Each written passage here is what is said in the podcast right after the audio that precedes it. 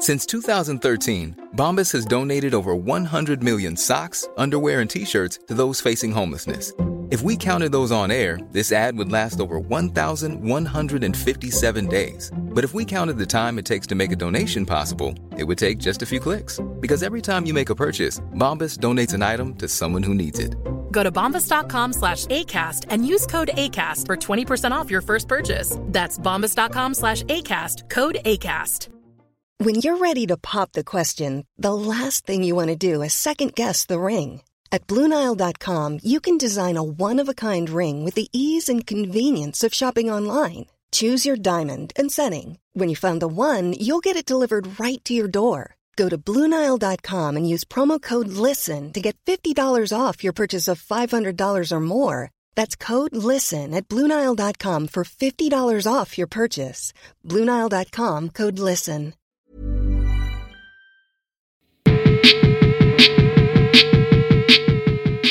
Hello, my name's Nick. Hello, I'm Walgie. We are the Mouth of Manliness. This is a podcast all about uh, mental health, but it's not just mental health. Um, it's kind of about people's lives and about uh, how they cope and how they manage in the world. Yeah, and digging into the stories that make them who they are. Yeah, so it's real life stories um, where we talk about things that people have been through and how they've managed and how they've coped and how they've come out the other side. So sometimes it's just me and Walgie here, but more often than not, we're talking to guests. Uh, sometimes more well-known guests, but more often than anything, it's um, just normal people who have been through um, interesting situations. Yeah, and they've all got a lovely story to tell. Yeah. So mouth and manliness, we are about mental health, but we're more about people and stories. So, welcome to the mouth. The mouth of manliness.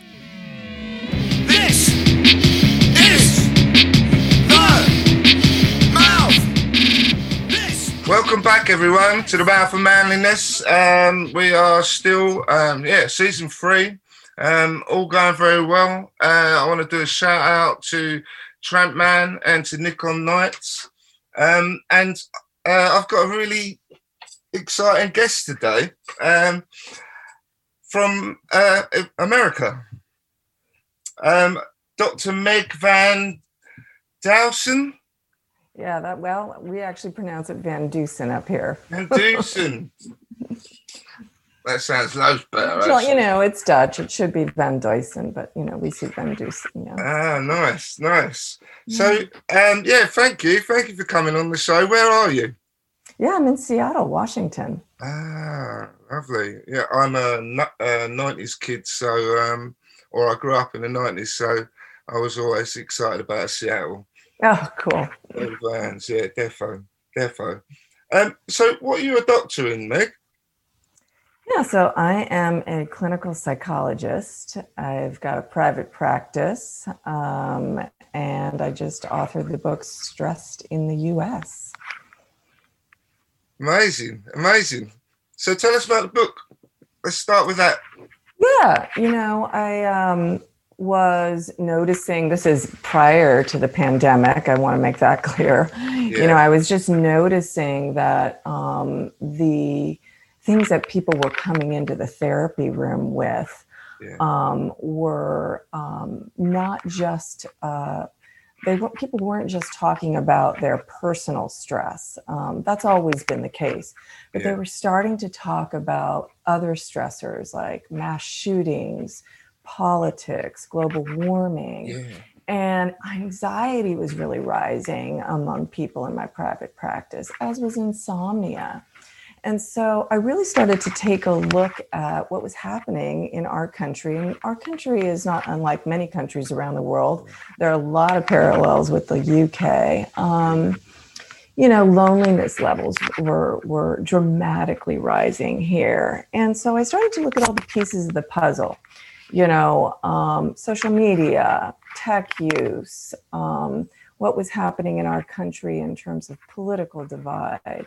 Um, and national events such as 9 11, and how all of these things seem to be coalescing um, with what I was seeing in my practice, which was a rise in anxiety, um, a sense of chronic dis-ease, if you will, and um, that because I practice from a depth-oriented model, I look at uh, people's uh, relationships with each other and the security of those relationships based on what their family of origin was like.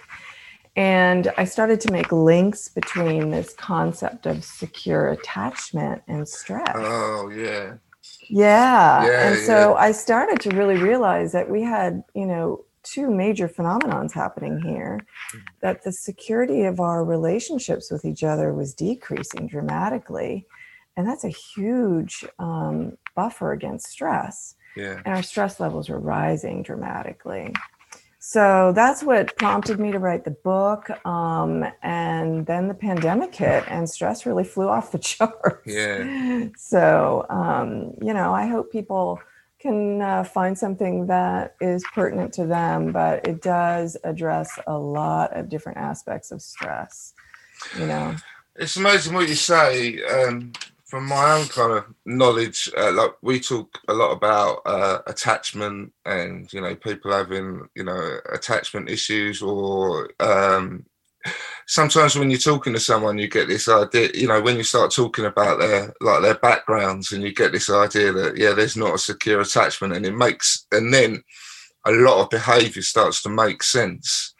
Um, and yeah, yeah, it's a great, it's a great theory. It's well researched, and it Yeah. does make a lot of sense. Yeah. Oh, it totally makes sense. But then if you put that into context of like, uh, as you were saying, like 9-11 or, um, you know, a big scary incident, if you haven't got that attachment base there already, um, then, you know, everything's going to make you more scared, isn't it? And the media is just built up to make us scared. Yeah, for sure. Especially here with mass shootings, you know, Oh, that's yeah. just been a huge thing here. It's, you know, when um, the uh, stress surveys that the American Psychological Association does every year were done in, uh, I think it was 2018, they really looked at the Z generation and found that, you know, 75% of them were worried about mass shootings. Um, it's a significant source of stress for young people in particular. But the other thing about attachment that I think is really fascinating is that we don't just, I mean, so attachment is essentially the psychological bond between two people. Yeah. And it really originates from the initial bond that a baby makes with its caregiver, usually the parent. Um, and then that translates in adulthood to how you navigate your relationships. Um, and it's based on whether that parent gave you attuned responses or not. But what I found is we can also have attachments to our nation or to other groups, you know, schools, workplaces. And those can be insecure or secure as well. And it really um, became apparent to me from my private practice that the security of our attachment to our nation here in the US was declining. Um, you know, quite a lot. Uh, really, I started looking at it after 9 11, but there's so many things that went into that and why it was declining here. So, even if people had a secure attachment, you're right, they should be able to navigate stress better. Um, if their attachment to their nation was breaking down, he still That's- saw increases in anxiety. That's such a, uh, that's a really strange concept to me. Um, the idea of that's being secure with your nation. And Yeah. Well, you think about it like, you know, we say the father of our nation or the motherland. We personify countries as Right. parental figures. And true. so, yeah. And so, whoever is leading the countries, you know, we had Trump here, and that wasn't making people, a lot of people, feel very secure.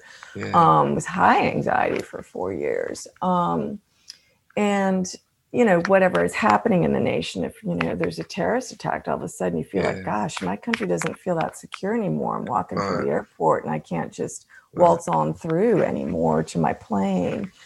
It, it creates sort of this less conscious, maybe, but mm. generalized feeling of not feeling safe. And secure Yeah. attachment Yeah. helps us feel safe, you know?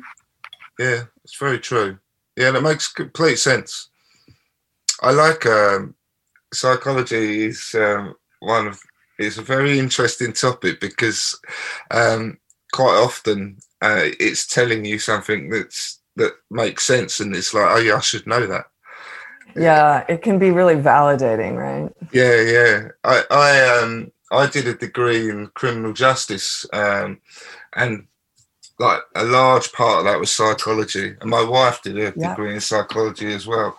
So it's kind of uh, we it's something that comes up a lot, and um, yeah, it's just so amazing. Like I've had quite a bit of therapy through the years, and uh, often they are those little concepts, and you're like, ah, right, Yeah, yeah, I can navigate now. I can. yeah. Yeah, no, it's it's really interesting, especially you say about security. Everything's security. You wonder how um, people cope in, you know, like uh, the really war torn areas, you know, like in Eastern Europe years ago, and you wonder how, um, yeah, how it must impact on them because they're directly at threat. But I suppose, Oh. actually, you know, tell the truth. You talk about shootings, you know, in schools and things. It's not going to be, yeah, they're they're they're up there, aren't they? Well, no, you're right. I mean, you know, some, you know, there are massive groups of people. I mean, I'm just thinking about India right now. I mean, Mhm. my God, what they're going through. But yeah, there have been, you know, points in history where um, the stress has been off the charts and the trust in the country is completely obliterated. Um, you know, so, you know, this is not new. Um, but I think for the US, it feels kind of new. Um, we've Yeah, always sort of been, you know, in this, you know, somewhat, uh, not that we haven't had our own tragedies, but, you know, we, we've sort of had this illusion of protection um, that really doesn't exist as much anymore. Yeah, yeah. Oh, I can imagine. Oh, you know, like in the eighties, when I mean, this when I grew up, we were looking to America. You know, I, I- Yeah. whenever I played, I always played an American accent. You know, I was, it was Star Wars and everything, and um, and yeah, at times like that, you're going to feel pretty, pretty strong. I, yeah, it, it makes sense. It really does. But And a then lot if you've got that turned around. Yeah, I mean, a lot of these phenomena, like the loneliness epidemic Yeah. here, is also true for the UK. Um, and a lot of what we're seeing in terms of breakdown of attachment, unfortunately, seems to correlate with social media and tech use. It's just Yeah. fact. And that's worldwide. Um, so, you know, I do address that. You know, social media and tech is here to stay, and it's not all bad, obviously Hmm. Um, but it definitely was something that you know like many addictive things such as cigarettes we just didn't think about it until it was you know wreaking havoc um, Yeah. and the dark side took over and we had It's to true. figure out how to you know set boundaries around it um, and it's a pretty powerful thing um, in terms of its effect on kids you know ability to develop empathy in terms of loneliness depression anxiety suicidal ideation. Uh, you know it's so it's a huge part of stress um, these days. And i think something that we just really need to figure out how to uh, deal with in a better way. So, what in particular, um, what are the particular issues that you, you feel about it? Well, most teens spend about nine hours a day on an electronic device. Yeah. Um, what the research shows if you, is that if people are spending more than two hours a day on an electronic device, um, their scores on cognitive tests um, and language learning go down. Their Oh, really? uh, rates of depression um, are higher.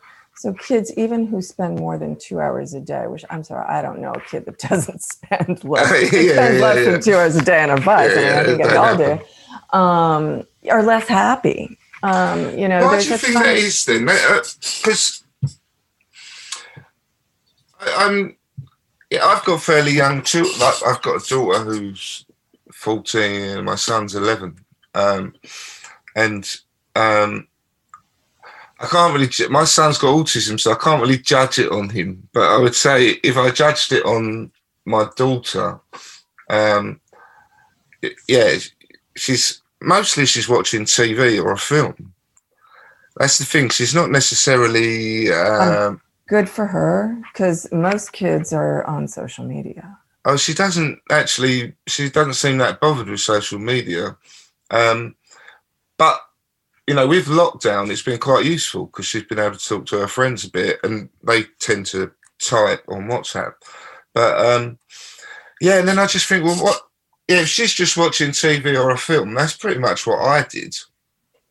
Um, yeah, I don't. I mean, you know, that screen media does come into play. It is a screen. They do say that, yeah, the screen in particular. But but what what really I think we're looking at here um, is you know the, the doom scrolling, right? The Oh, um, yeah. the the devices, the the the the eye devices that actually, and particularly the smartphone, that make it so easy to become addicted to just scrolling, scrolling, switching, um, clicking, doing whatever. You're not going to do that when you're watching a film no, that's true. that's Um, true. and the social media influence is major on kids uh, in terms of i mean the, the research is so plentiful now with regard to the fact that it just makes people feel poorly about themselves Yeah, the yeah. majority of the time and i'm not Yeah. saying all the time No, and i'm no, not you're- saying it's all bad but really when you look at what are the benefits to you know what are the drawbacks the drawbacks are so much more it's yeah, just yeah. you know it just is what it is and and particularly you know and you see that in films like the social dilemma or um, a Race to Nowhere or you know other films that have been done about you know tech use and its effect on kids in that you know it just it the recent study out of the national institute of health here you know is looking at gray matter in the brain and that it reduces gray matter in the brain, which is really responsible for our executive functions like Oh, organization and you know figuring out you know how to critically think. Um, so it is a pretty big deal and because it's something that sort of crept up i mean Mm. the iphone came out in 2007 it's not been you know it's sort of been like the frog in the water right? It's not been as easy to notice on a daily basis but teen suicide has gone up 60% um, you know sixty percent. 60% between 2007 and 2018 and Really? 2007 is when the iphone came out yeah Mhm. No way. Do you think um like there's a there's an element of it that you it um you're very disconnected and separate while you're doing it. So you're not Yeah, really aware of the beauty of the sky. You know, you're just there and that brings your vision right in. And then if you think um you know everyone in the house is kind of doing that then you're also missing out on interaction and attachment. And then Well- is that because I start thinking about where's the loneliness coming, and I think if you end up just doing that all the time, you're not engaging with other people, and that will make you feel lonely. Absolutely, absolutely. It's correlated with loneliness completely. I mean, half of millennials report that they do not feel, you know, connected uh, at all to their family, um, even when they're in the room with them. And that's with the presence of, you know, smartphones. Yeah, Um, so it's a it's a it's a huge thing with regard to secure attachment because remember that uh, the origin of creating secure attachment it's a really neurological it's a neurobiological psychological process where the baby is looking at the mother let's say and the mother's eyes are dilating because of the love she feels for the baby the baby's responding to that eye dilation and so, really, the mother's verbal and nonverbal communication is imprinting on the baby's right hemisphere, helping to grow the brain, helping to develop emotion regulation, self regulation, all of those things that are important for life. that continues. I mean, you know, when we look each other in the eye, we get oxytocin release and we're more likely to want to be with each other. We're more likely to want to hang out with each other. Yeah. You just can't get that with texting and Snapchat and social media exchanges. Um, it doesn't exist. And, you know, not to mention that, especially among teens, the persona is the big thing. You can tweak your photos, you can make Yeah. yourself, you can, you know, it's not, it's not often very authentic, um, particularly in that age group. So um, it really is giving kids kind of a false understanding of connection and really ripping them off from connection. There's a reason why teenagers are not having sex as much as they did in the prior generations. Is that true? Yeah, Wow, I didn't know that. they don't get together. They're not going out on dates. And, you know, some parents might be happy about that, but really what it points to is a sad phenomenon. It, it comes down to the fact that they're not physically getting together as much. They're in the Yeah. bedrooms. Um, and, and so uh, while I feel strongly about this, and I've got two sons, one's 20, one's 16, and so they've grown up with this and it, Yeah. I've been in the midst of, you know, figuring out how to, you know, help them regulate it um, while understanding that this is the world. I mean, I'm not. We're not going to be removing Yeah. e Yeah. devices. Um, you know, it is really, um, I think, one of our biggest challenges um, these days. So uh, that's why tech addiction is included in a book Yeah. on stress, right?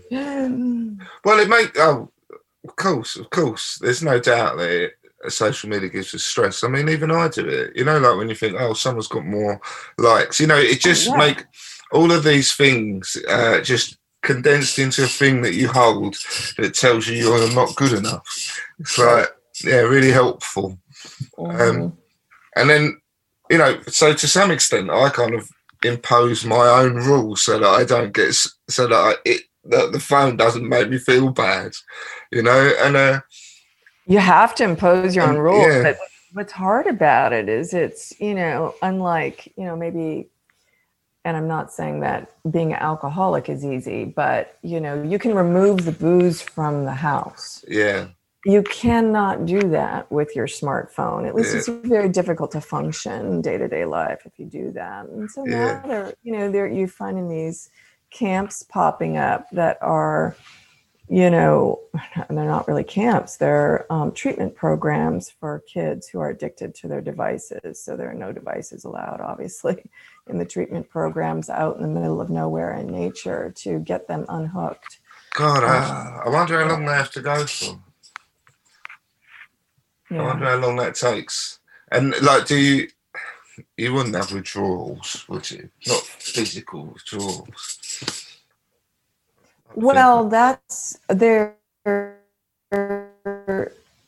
I mean, there is a form of withdrawal that occurs. I mean, kids really get anxious. I mean, so hmm. there are studies done on this.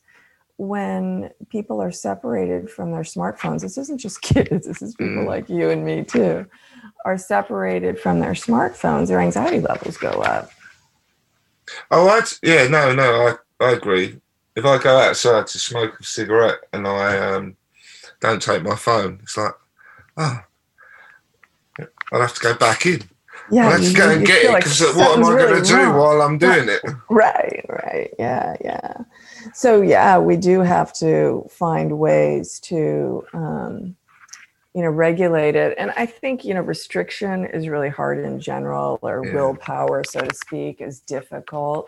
And so, one of the things that I talk about is actually not I mean, I do talk about boundaries and, you know, whether it be place boundaries, not having it in the bedroom, not having it in the front seat of the car, you know, things like that.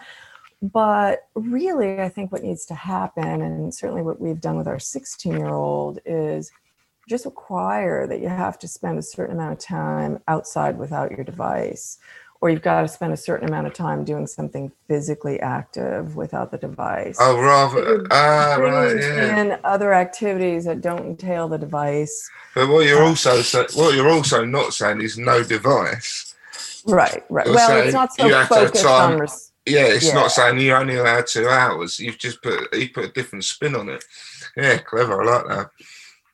Yeah, yeah, the, the the only allowed two hours is a tough one. I mean, you can't. It's so Mm. hard to regulate that with teenagers. yeah, yeah, yeah. So, um, so what? Yeah, give us some. What are some of your uh, stress ideas about kind of dealing with stress? I um I meditate, and that sorts me out pretty quickly. Half an hour, and I feel much more together. Yeah, meditation. I talk about that. I put a dedicated chapter to mindfulness. Oh Um, yeah, yeah. And uh, the reason being is that the research on it is, um, once again, abundant and, uh, you know, r- r- really uh, sort of earth shattering in that mindfulness, which isn't necessarily meditation, it's No. just pay, paying attention in the present moment yeah. without judgment. So you can be mindful. I can be mindful right now while I'm talking to you um, and not be meditating. And that practice of being fully present without judgment uh, really does all kinds of positive things for the body, the brain, the psyche. It decreases anxiety, it decreases depression, it lowers blood pressure, it decreases cortisol in the body, it sharpens cognition. Um, so I can't say enough about it. And a lot of people shy away from it because they feel like it's meditation. It's like, it, I don't have time for that. Um, I can't be sitting down 30 minutes a day. I talk about all of that in the book. There are ways that you can incorporate mindful practice without having to sit down and meditate for 30 minutes a day, Oh, yeah. although that's a really good thing Oh, to yeah, do. I mean that does help. I do mindfulness quite a bit as well. I, I was uh, I was having uh, kind of like a loose CBT type therapy, but also a lot of talking as well. Uh, And the guy, this was probably about four years ago, and um, the therapist was great. And then he started to introduce mindfulness to me just a little bit at a time. Um, and yeah, it, it totally works. It, it's Yeah. one of those things where it's where, as you say, you don't you don't have to be doing a lot, just paying attention, paying attention without judgment. You know, it's brings you bit brings you in a bit. I swear, I, I swear by it. And it, Absolutely, yeah. and it's not it's not complicated. It is really quite simple, as you say. Um, but it makes a massive, and then you start to appreciate things more. So the other thing about mindfulness that's so key here is that, like you and I talked about earlier, if you have a secure attachment, and there are a host of different kinds of insecure attachments, by the way, but if you have a secure attachment, um, you really are uh, developing the same traits that mindfulness practice promotes. So, mindfulness practice and secure attachment have a lot in common. And in fact, you know, if you've grown up, you know, with, uh, you know, traumatic child in a traumatic childhood, or you didn't have a secure attachment with your caregiver because your caregiver was self-absorbed or whatnot, um, it doesn't mean that's set in stone. You can change your attachment style, and you know, you don't have to be in a fantastic relationship with a romantic partner or have a best friend or anything to do that. You can actually affect your attachment style by practicing mindfulness meditation because you're developing a non judgmental, compassionate relationship with the self when you do that. And that is the basis. It's attunement, compassionate, non judgmental. All of those- those things are the basis of what helps develop secure attachment. So it's oh, really key. It's, Really? it's it's a key thing here for people to do. I mean, I was just talking with one of my, you know, patients the other day who again was running into the time problem. And uh, we just discussed the idea of setting reminders. Here's where we have to use the smartphone sometimes, but for the better good. Mhm. Setting reminders on the phone so that he will pause three times throughout the day for five minutes and just focus on his breathing. Um, just to kind of press the reset button Yeah. you know and and st- and and begin to develop a non-judgmental you know moment with himself this is somebody who's uh, very critical of himself um, so just starting to practice that it just has uh, it seems so simple but it really has um, you know far-reaching effects that are good great and that help reduce stress I think it's something you have to do quite regularly. You have to try and get into a habit. right You do it quite regularly, and after a while, you find yourself doing it normally. Like anything, you know, all those things they take a little while, but you put the effort in early, then it will pay off later.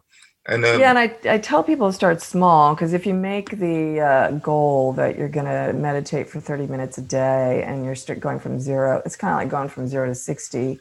You're probably going to fall off the wagon. But if you start small, like I'm just going to do this for five minutes, I'm going to build it up, you're more likely to be successful with it. I had um, I had uh, the best. I used to see a hypnotherapist not that long ago, and it, was amazing. But we would spend about an hour prior to basically doing talking therapy and um, just throwing ideas around, and it it just really worked. But he, um, I was really low one day, and he said uh, he did like uh, a trick with me to where uh, you pick everything bad is one color and everything good that you want is another color. Uh, so I was like, yellow's bad. And then I close my eyes, really focus on it, and then really close my eyes and focus on blue. And um, and I find that when I'm feeling really eh, like my head's just going in on itself, um, I'll notice something blue, and then that will go, ah, right, notice the blues Yeah, right. really works because it, it somehow it popped in there, and that brings me back to mindfulness every time I start feeling stressed. It's amazing. It, it- yeah, Yeah. these things they do work. It's it's Rick Hanson, who is another psychologist here in the U.S. It's his whole concept. He wrote the book Hardwiring Happiness about looking for the good. That's what you're doing there. Yeah, you yeah. know, it's looking for the good because our minds are wired to look for the threats. Yeah, And if you're suffering from chronic stress, you're in a feedback loop where you're constantly looking for the threats. And this is the problem with loneliness too, is that lonely people perceive other people as threatening because it's about rejection or not feeling enough. And so it's a really difficult cycle to break with loneliness. Mm-hmm. Actually, one of the best ways to break it is really practicing speaking kindly to yourself. It doesn't have to be about going out and volunteering and getting involved in groups and clubs and all that kind of stuff. It feels threatening to you. It's really about learning to speak compassionately, kindly, using your own name, you know, and speaking like, "Hey, Nick, I'm here for you." Really speaking that way to yourself. It's it's um, it is a well researched practice that not only reduces stress but decreases loneliness, which is a stress related phenomenon. I quite often, Um, uh, yeah, I quite often, um, you know, I, I'll think when it when something's going well, I'll make sure I tell myself. You know, like, no, no, you're doing well. And then, and then if something goes wrong, I'll, I'll kind of say to myself, oh, no, but you did that the other day and that's really good. So you're winning. Um, good, good for but you. it is it's silly, isn't it? But it, it, it, if you're saying bad things to yourself and everything around you is bad, all the news is all doom, um, you know, and there's there's actually really bad stuff going on. It's hard to, it, you know, your brain just starts going that way. Well, it's hard to break it. You have to make an effort. Yeah, you're th- when you're doing that, when you're speaking negatively to yourself, you're you're actually threatening yourself. So you don't know it, but you are setting off the stress response in yourself every time you criticize yourself. That's increasing cortisol. That's so damaging to the body, mm-hmm. right? It creates heart disease, diabetes, all kinds of things. And it's that kind of chronic stress that so many people don't realize they're inflicting on themselves just by criticizing themselves. They think that they're somehow you know, practicing tough love, that if they criticize themselves enough, it'll be negative motivation. But it really doesn't work that way. It actually is much better to do what you're doing and to notice what you've done well and to, I always say, be curious about mistakes. Mistakes are great, they help us learn, you know.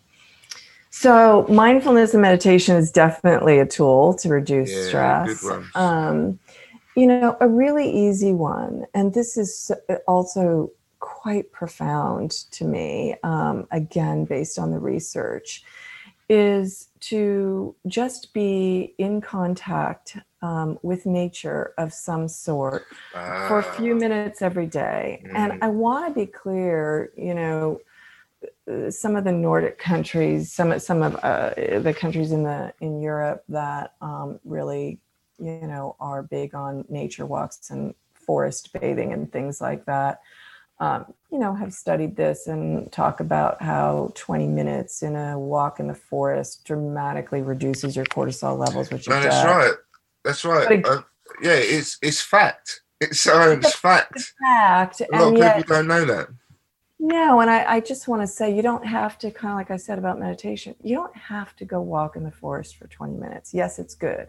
Mm. But other studies, um, there was one out of Amsterdam, um, showed that, I mean, let's say you're living in the city and there's not a tree in sight. That's your life. Um, you don't have access to a forest, and the park might not be safe to walk in. Um, you can sit out on your porch and look up in the sky, or according to this study out of Amsterdam, you can actually look at nature photographs or a nature video. Yeah. So here's that. a good way of Yeah. using the screen again. I mean, that seems Um, crazy, doesn't it? It's just looking at a picture of a tree will actually make you feel that. So they Yeah. studied people's brains in functional MRIs and found that when people looked at nature videos, it had the same impact on the brain that mindfulness meditation has on the brain. That's just so. It's it's very hard to comprehend, but I've I, I've actually I was having a conversation about the same thing the other day, um, and you know I was talking to someone who knew, you know, like yourself, and they were like, "No, it's fact." Yeah, it's a fact. And, you know, it's true that people who live in green spaces are, you know, happier. Yeah. And so while you can't always control that, um, you know, maybe fill your place with plants. Um, yeah. you know, there are studies on this. It really is a thing and it's easy to do. And, you know, we're, we're detached from our planet. Uh, that's a problem. And it's the archetypal mother. It's why we call it Mother Nature. And there really is a benefit to nature, not just on cortisol levels, but also in the fact that when we're in nature, we feel less lonely, we feel more connected. We don't have to be there with somebody. Um, so there really is a deep psychological um, effect, positive effect of nature. I often, I often think about. Um, it's good to get a sense of perspective. Um, so you know, like uh, sitting in the garden looking at the stars gives you an, a, a concept of like um, how small you really are. Uh, Right. and, and there has been times in my life when that has made me feel bad, but now, much more now, it makes me think, well, I can do anything. You know, like what? Then why does it matter that someone thinks that, or if you know that's happened? Like right. it, it's what it you know the chance of everything happening we just let it Yeah. go it's Well, yeah, you're talking about being less self-absorbed, right? yeah yeah you know it's like you you you see the bigger picture and you're not focusing on all the little things about yourself anymore. Yeah you're looking out rather than looking in. Exactly. which strangely enough is uh it's funny because I often um I've talked about this many times uh that um you know you talk uh, we're talking about attachment and the idea that um, we spend so much of our time trying to fill the void uh, and to have attachment um, and thinking that will make everything better you know, like you kind of, you know, it's this hope that you'll fall in love and then then everything will be good. And then you're like, I know life still goes on and there's still bad bits and good bits. And um and often I, I came came to the conclusion many years ago that I'd spent a lot of time doing that and then realized that now I need to kind of look within to do Yeah. that. Yeah, yeah, that goes back to just the power of the way in which you talk to yourself. Just become aware of it. Just start by becoming aware of how you talk to yourself. you Yeah. know?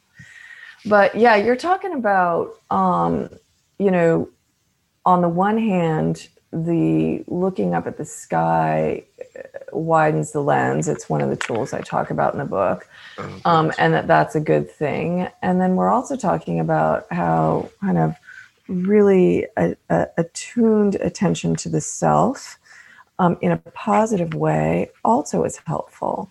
Mm. Um, you know, and so it depends upon. That's not self-absorption. That's just attunement. What you're talking about there, Yeah.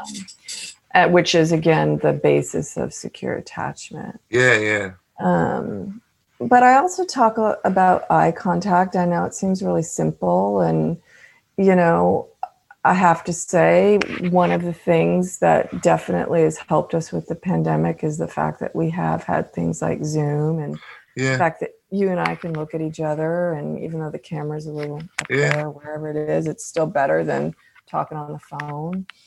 Um, but people are looking down at their devices so much. That's just a fact. Yeah. Um, and are getting together less, particularly with the pandemic and probably maybe post pandemic. That it's just key that we try to be intentional about looking each other in the eye. It it creates a sense of connection. It doesn't have to be some big, long, weird staring at somebody. No, no, no, you're right. Um, it's just grocery store clerk, you know, um, your kid, um, just taking the time to do it actually does increase oxytocin, which is that feel good social hormone. It's going to make you want to interact with people more and less with your phone. It's um, I often kind of uh, I've kind of come to this idea that uh, life is all about relationships and connections, and um, everything else is is reasonably just you know bricks and mortar. When it's actually about connection, it's actually about talking to people, and then that makes you feel good, and then they feel good, and then someone else feels good, and just this general idea that actually, you know, relationships are so so important, and um, if we are on our phones, we're not having relationships. You know, we're not having those conversations where suddenly you learn something that you didn't know. You know, Yeah. yeah, it really is. It's the key to our well being. yeah, yeah, yeah. we, we can't do it on our own. That's that's why it's really sad that. Um, did you think um, people being isolated did that happen before? Was that still a big thing before um, COVID? Has that been since? Yeah, UC? San Diego did a did a study in 2018 on Right. loneliness and found that 75% of Americans were moderately to highly lonely. 75%. That's really Um, horrible. Um, uh, the the the thing again that I think is noteworthy is that the loneliest generation is not the oldest generation; it's the Z generation. That's our young adults and teenagers, um, and it does once again correlate to the culture they're growing up in. That's Mm. highly, highly digital. Um, so loneliness. uh, What I found in my practice is that loneliness definitely increased during the pandemic, but it was already really high. Right. Um, but so did social anxiety. So that as we started to open up more and people could actually, you know, go out and do some things they couldn't do months prior, there was this general tendency to kind of hang back, to feel a little kind of naked and exposed out there in the world.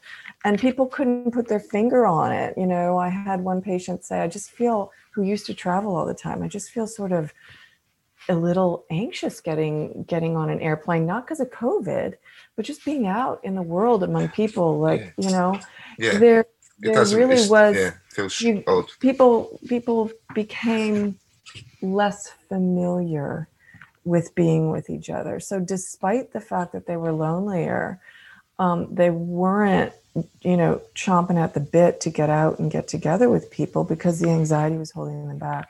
That's kind of the thing I'm dealing with now a lot Yeah. is trying to help people assimilate again, like go back to work because they can. You know, it's important Yeah. um, it's an important thing to do little by little um, and maybe some things will change permanently and maybe some for the better maybe there will be less travel and that's not a bad thing in my Yeah. mind but uh, but it is important i think to get back to the office and interact with live people Oh Um, yeah, but it, it is, as you say, it's a gradual process. So the other weekend, I saw a couple of friends like, on two separate occasions, and it was weird. I don't think any of us had a great time, like like we would have before. You know, before we would have been laughing and joking, but there's still restrictions, so you're kind of on edge. Yeah Uh, and um, yeah, people thought it was going to be like this blitz, you know, spirit when everyone would be all together, but uh, not everyone's nervous. And then I, I yeah it's true it's the same. I went back to work as well. I was in office all last week, and it was, yeah, it was just strange, and I kind of had to recognise that. Oh no, you're not going to love it. It's it's you're not used to it. It's a bit Yeah, weird. We- we've been under chronic stress Yeah. uh, we've been traumatized in a way Yeah, And so there is some degree of post traumatic stress that's occurring right now. And you're describing that sort of this tentativeness, vigilance, right? yeah, yeah, yeah. We've Vigilance. Yeah. But there are a lot of things, you know, in terms of tips, going back to tips. I mean, there Oh, are a yeah. lot of things in the book. Um, you know, I'm just touching on some of them, but if people aren't, you know, um, into meditating, um, although I highly recommend it, or if people aren't, you know, keen on uh, taking five minutes to take a walk, uh, you know, among some trees or something, you know, you can do some simple things that actually reduce stress, like just eat better. And I know that sounds weird, but our you know 70% of our immune cells are in the gut 90% of our serotonin which is the main mood regulating hormone Yeah, lives in our gut and the gut's connected to the brain with via the hypothalamic pituitary axis which is the main system in the body that regulates stress yeah, and the vagus nerve, which also regulates stress. And so, what we put in our guts actually affects our brains. And there are more and more research studies on this, and now a new um, sort of field that's being found um, where um, some doctors are experimenting with using certain combinations of probiotics to Really? treat, treat depression because it's affecting gut microbiota, right? It's affecting the balance of the gut microbiome when you take certain kinds of micro of probiotics. I wouldn't do it on your own. It's all dependent on what particularly is going on with you. But uh, yeah, there is a ton of research now on how big a role the gut plays in psychological dis-ease. And and so because these two systems you know that the brain and the gut are connected by the two systems that are regulating stress Mm. if we are stressed in our head it's going to negatively affect the gut flora right? So regardless if you're eating you know the best vegan diet or whatnot and you're still chronically stressed you're still you know going to possibly imbalance your gut. Or if you're not chronically stressed in your head and you're eating you know crap food every day um, that could really disturb the flora in the gut and it could actually create stress in the brain so it's a fascinating link between the gut and the brain and more and more research is coming out about that and so it is something to think about I've often said to people, like, if I've been really, you know, really like badly, badly depressed, I'm, I feel physically ill as well. You know, it's like, yeah I, I Right. don't feel well at all. You know, I've got no Right. energy, but I also physically get ill constantly. Right. And you can see those links. Yeah, you just you get butterflies in your stomach even, right? When you're, you know, in a stressful event. Um, you know, um, but it affects this migrating motor complex in the gut, which sweeps the bacteria from, you know, the small intestine, the large intestine, and that can break down when you're stressed. Gut is clenching, and then you're you're you're messing up your gut in ways that are completely invisible. I mean, this is the thing with stress is that all of the physical effects on the body of stress are, are mostly invisible. And that's why it's sort of a silent killer. I don't mean to be dramatic, but it is. And um, and that's why I think it's so key that we really look at our lives, how we're living our lives. And I just wanted to give people some things they could do to just, you know, even adjust their life a little bit to decrease the stress so that they have happier and healthier lives, you know? It's fantastic. Uh, it's really love. Actually, it's really nice because a lot of the things you said are things that um, I I kind of do or think about, and it makes it's very validating to use the word. Yeah, good. You're on the right track then. Yeah. I did a, a course uh, on um, personality disorders, and there was very much of it was about validation. And I'm Yeah. like, I'm like, that's so true. you know, that's Right. attachment too, isn't it? Validation. You wouldn't need to feel like you're okay. Right, right.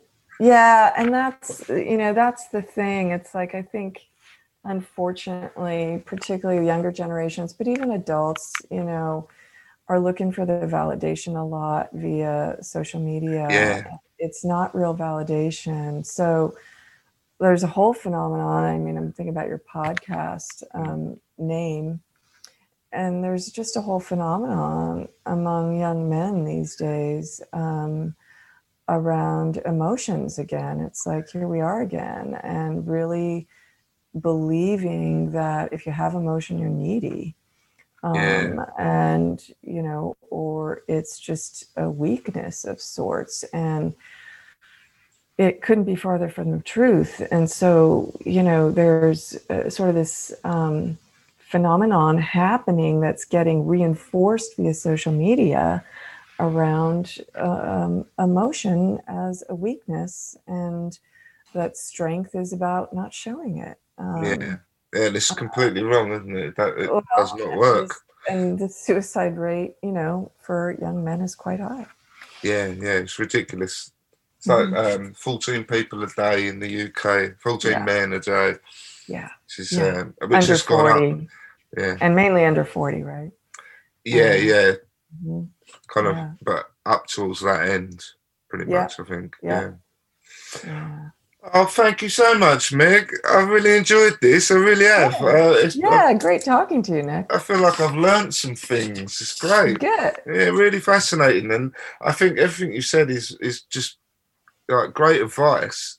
Uh, you know, it is these things you don't have to put loads of effort into. You know, like you can just uh, like sometimes when I'm walking, I'll just try and recognize like the rhythm of my foot of my footsteps, that kind of thing, and um, just like bringing it in. So, where do people get your book? Tell me, like, make sure we get the name in and get it all in there. Yeah. So, you know, my book's online. Um, uh, you can find me on my professional website, which is just megvandeusen.com. I also have a blog called Sight on Stress, S I G H T on stress.com. Books on Amazon, um, you know, so it's it's easy to get online. And uh, feel free to email me if you have any questions or anything else. I'm, you know, happy to help out. Oh, thanks, Meg. I'm going to share all that stuff when we release as well. So don't worry. I'll make sure everyone knows about it. Thank you so much. It's, what a lovely way to spend an evening. Yeah, Thank it was you. great. Morning over here. Yeah, yeah. Yeah. Evening Take for care, me. Nick. Thanks, for Meg. having me. Take care. Bye-bye. Bye. This is the mouth. This, this, the mouth.